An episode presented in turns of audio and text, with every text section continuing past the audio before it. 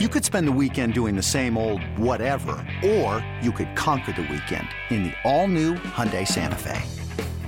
Visit HyundaiUSA.com for more details. Hyundai, there's joy in every journey. eBay Motors is here for the ride. Remember when you first saw the potential? And then through some elbow grease, fresh installs, and a whole lot of love, you transformed 100,000 miles and a body full of rust into a drive that's all your own. Look to your left. Look to your right. It's official. No one's got a ride like this. There's nothing else that sounds like, feels like, or looks like the set of wheels in your garage. With over 122 million parts, you can make sure your number one ride or die stays running smoothly, so there's no limit to how far you can take it. Brake kits, turbochargers, engines, exhaust kits, roof racks, LED headlights, bumpers, whatever your baby needs, eBay Motors has it. And with eBay Guaranteed Fit, it's guaranteed to fit your ride the first time, every time, or your money back. Plus, at these prices, well, you're burning rubber, not cash. Keep your ride or die alive at ebaymotors.com. Eligible items only. Exclusions apply. Welcome into a Monday edition of Spits and Suds. It's All-Star Week. Except, although Sean and I did not get elected to attend All-Star Week, we're not taking the week off, so we're here for you today to talk hockey. It's going to be a mishmash of a show because obviously the Stars are not playing this week, but I welcome in our NHL guru of the fan. He's EP Ringsides and Shap Shot, Sean Shapiro. How are you, my friend? I'm good. I am going to brag here a bit. I didn't get elected, but I will be flying to Florida on Thursday for the All-Star. Wow. So I will scoreboard a little bit. I didn't get bury elected. The headline.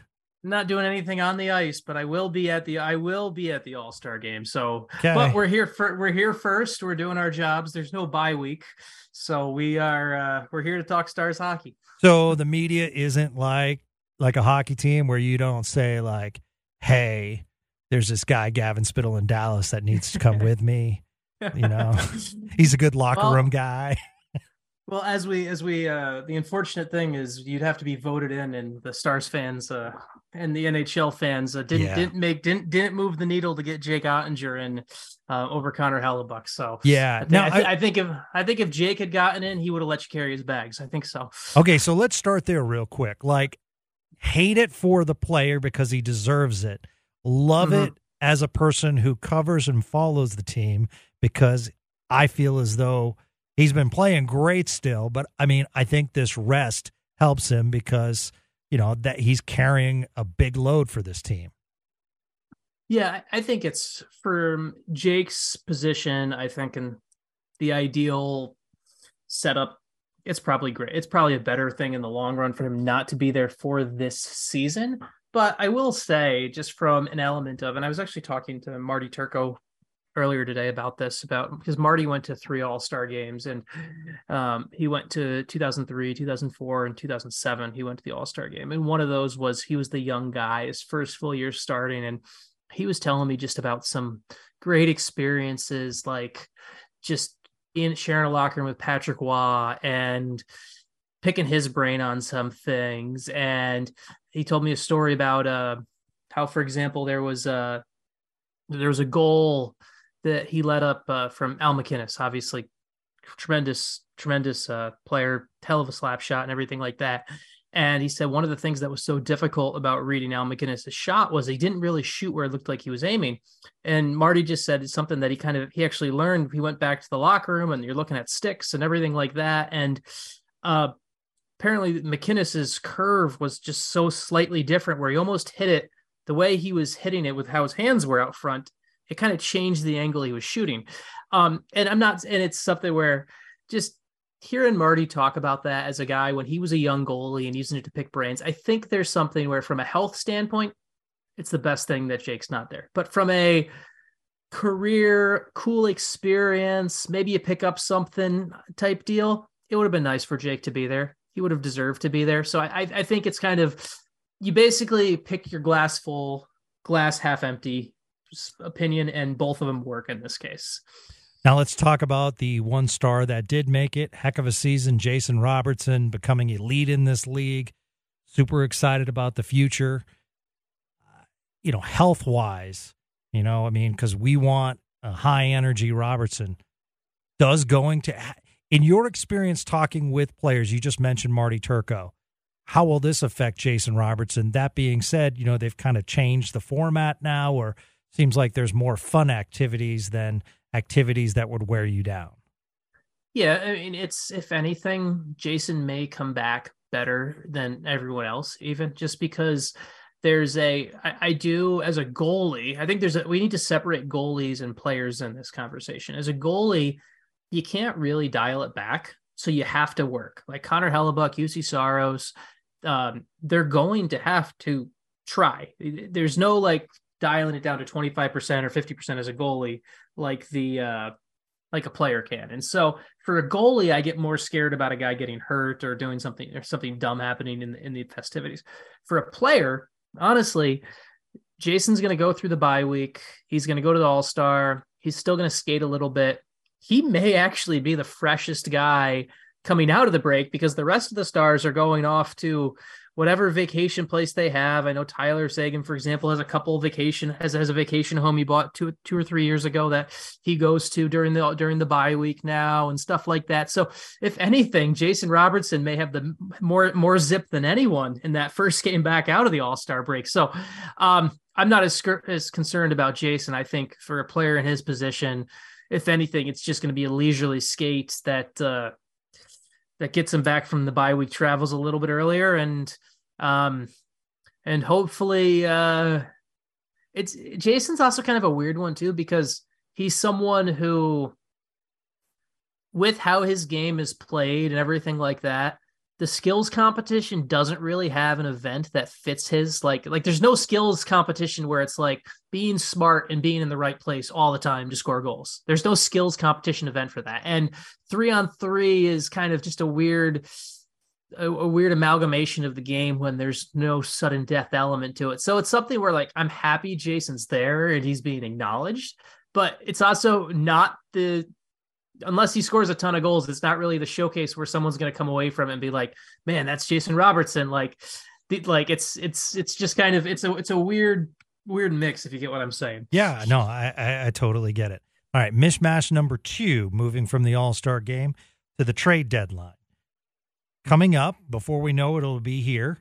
I think we're Friday, March 3rd is the NHL trade deadline. Value of Anton Hudobin. Is there any value there? I think there is. I still think there has to be we're still waiting on, on a team to have the goalie shoe drop much worse than it has, because right now the overall state of goaltending in the NHL is not great. Just it's a down year for goalies across the league, which makes Jake and guys like, I mean, Linus Olmark is ridiculous right now. It makes what some of the best are doing really, really wild. But like the fact that Martin Jones has a 23-7-3 record and he has an .895 save percentage. Yeah. Like that's, we're like, and you've got like, Jordan Bennington has an .891 save percentage and has still won more games than he's lost. You have, I'm looking at stats right here. You've got Phoenix Copley has quote unquote helped save the Kings. And he's got a .901 save percentage, but he's got a 15-3 record. Like, so I think the fact of the matter that what is average and what is the state of goaltending has kind of driven Hudobin's value a little bit down, because it's not like Seattle's like, well, we have to get a someone, we need to find a guy who's a 905, 906 guy when that's kind of what average is. And that's what they're getting with, when you take away some of the real sloppy ones. I think you need to see an injury happen, or you need Dallas to be more active and sweetening the pot to get it done. And I think that's kind of comes with, and I'm willing to do it if I'm Dallas, if I'm willing, if it means just basically retaining some of that cap space and being willing to part with that. Like, I think the ideal Hudobin deal, and I'm sorry for the double language on that. No, No, I think the ideal Hudobin deal, if you're Dallas, is Hudobin is really the guy who's part of a pick swap for you, where you're trading Hudobin and a fourth rounder for a second round pick, something where, you know, he's a UFA, you know, he's gone at the end of the year, you know, you're not going to get much because there's just with the state of goaltending in the league, but you can move up, you can get a higher, you can get a better round pick in the draft. And I think that is the ultimate way he probably gets moved. The fact that Alex Nedeljkovic didn't get claimed on waivers when Detroit waived him was a pretty good sign to where the state of goalie market is for guys making more than $3 million and having so success in the NHL. So make it like if any team, and it will happen. I think it will. I think if any team has a goalie injury or assesses that, hey, we need a better backup option or a 1B, I think you could see it happen. I could, like, for example, I could see you look at, what's a good example? You could see a team like, I don't think they would do it because it's in the division. And he hasn't been too bad, but if you're Winnipeg, do you really trust David Riddick as the backup? I don't personally. If you're a team like, this is great. I'm just looking at stats while we're talking about this. That's okay. That's what's the great thing about a podcast. If you're Minnesota's been fine. If you're a team like New Jersey, I would actually be looking into it because I think between New Jersey would be one, sure. Yeah, even though Schmid has been decent in his showings, you're missing the veteran that actually gets stuff done. So I think he gets moved. I do think it happens in the end, but I don't think it's going to be for much of a haul. I think it'll just be kind of part of a pick swap. Okay. This episode is brought to you by Progressive Insurance. Whether you love true crime or comedy, celebrity interviews or news, you call the shots on what's in your podcast queue. And guess what? Now you can call them on your auto insurance too with the Name Your Price tool from Progressive. It works just the way it sounds. You tell Progressive how much you want to pay for car insurance, and they'll show you coverage options that fit your budget.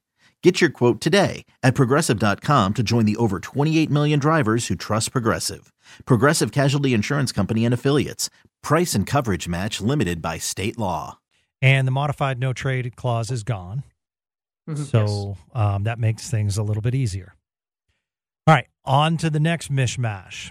When it comes to the trade deadline, what are we talking as far as costs for? I'm guessing it would be more of a premium for a second-pairing blue liner than a scoring forward with an expiring contract. Let's just say both had expiring contracts.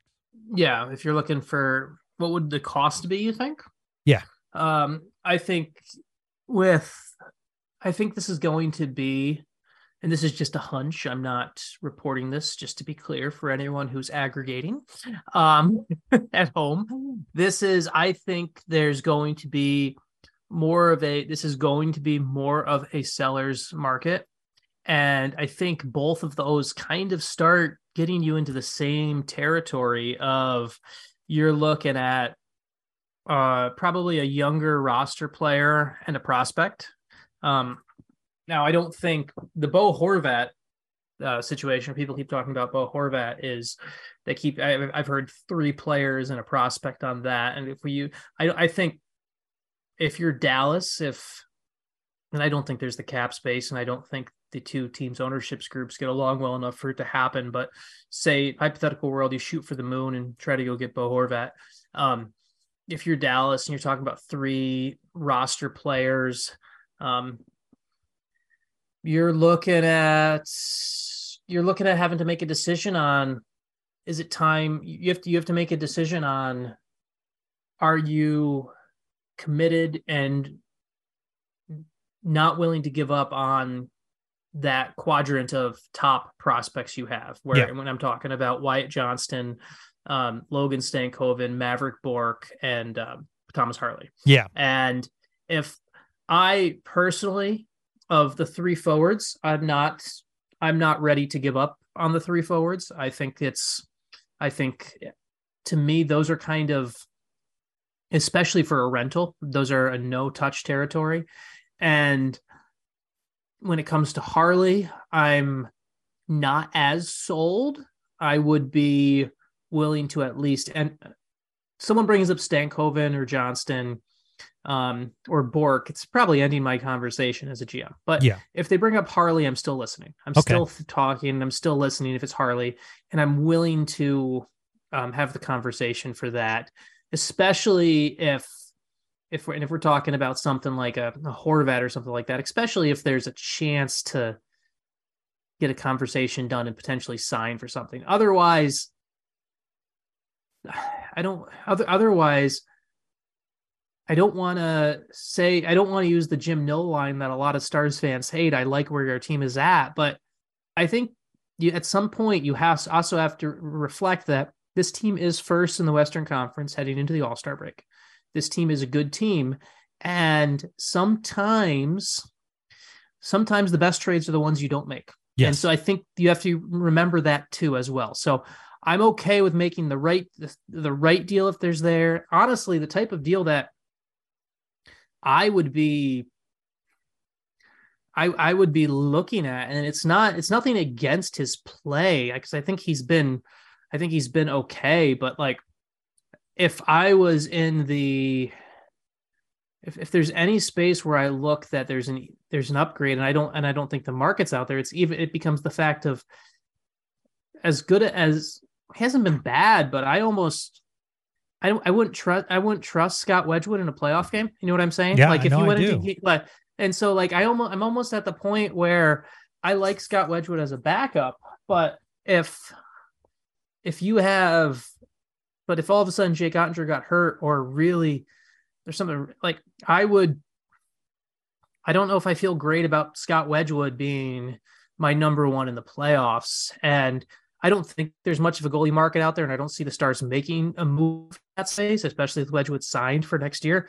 But that's kind of when you start trying to play roster armchair GM and with the roster machine and everything like that, you start to come back to this spot where it's like, okay, I'm okay with this, where this team is at, because of what the costs are. And now if there's a video game world where I could magically make some moves and handle some things that people would love to do that you really can't do, awesome. But we live in reality. And I think sometimes in reality, this Stars team is a good team. And going into the playoffs with this roster, I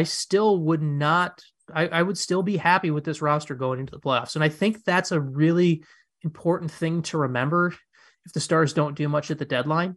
And I think it's also a good thing to remember where sometimes you may be pushing and as a fan and want a deal and everything like that, but maybe the deal that you're pushing for, you don't realize is like trading for a guy like Adam Ernie or something like that. And nothing against Adam Ernie, but someone's going to overpay for Adam Ernie at the deadline because he's a veteran. Like, yeah. I don't want to be in on that deal. And I think that's like overpaying for Ben Sherratt. Ben Sherratt's a good player, but it was kind of overpaying for him last year. Like you don't want to do you don't want to be the opposite side of the Patrick Eves deal, where the Stars made out like gangbusters after the Patrick Eves deal. You don't want to be on the opposite side of that. And also remember that you don't have a first round pick in 2023 because you traded away for Nils Lundqvist. You don't have a third round pick, and you don't have a third round pick either this coming year. I would be smart about the asset management on this. And if anything, try to be more aggressive and try and get a pick back in that Hudobin deal, like we were talking about.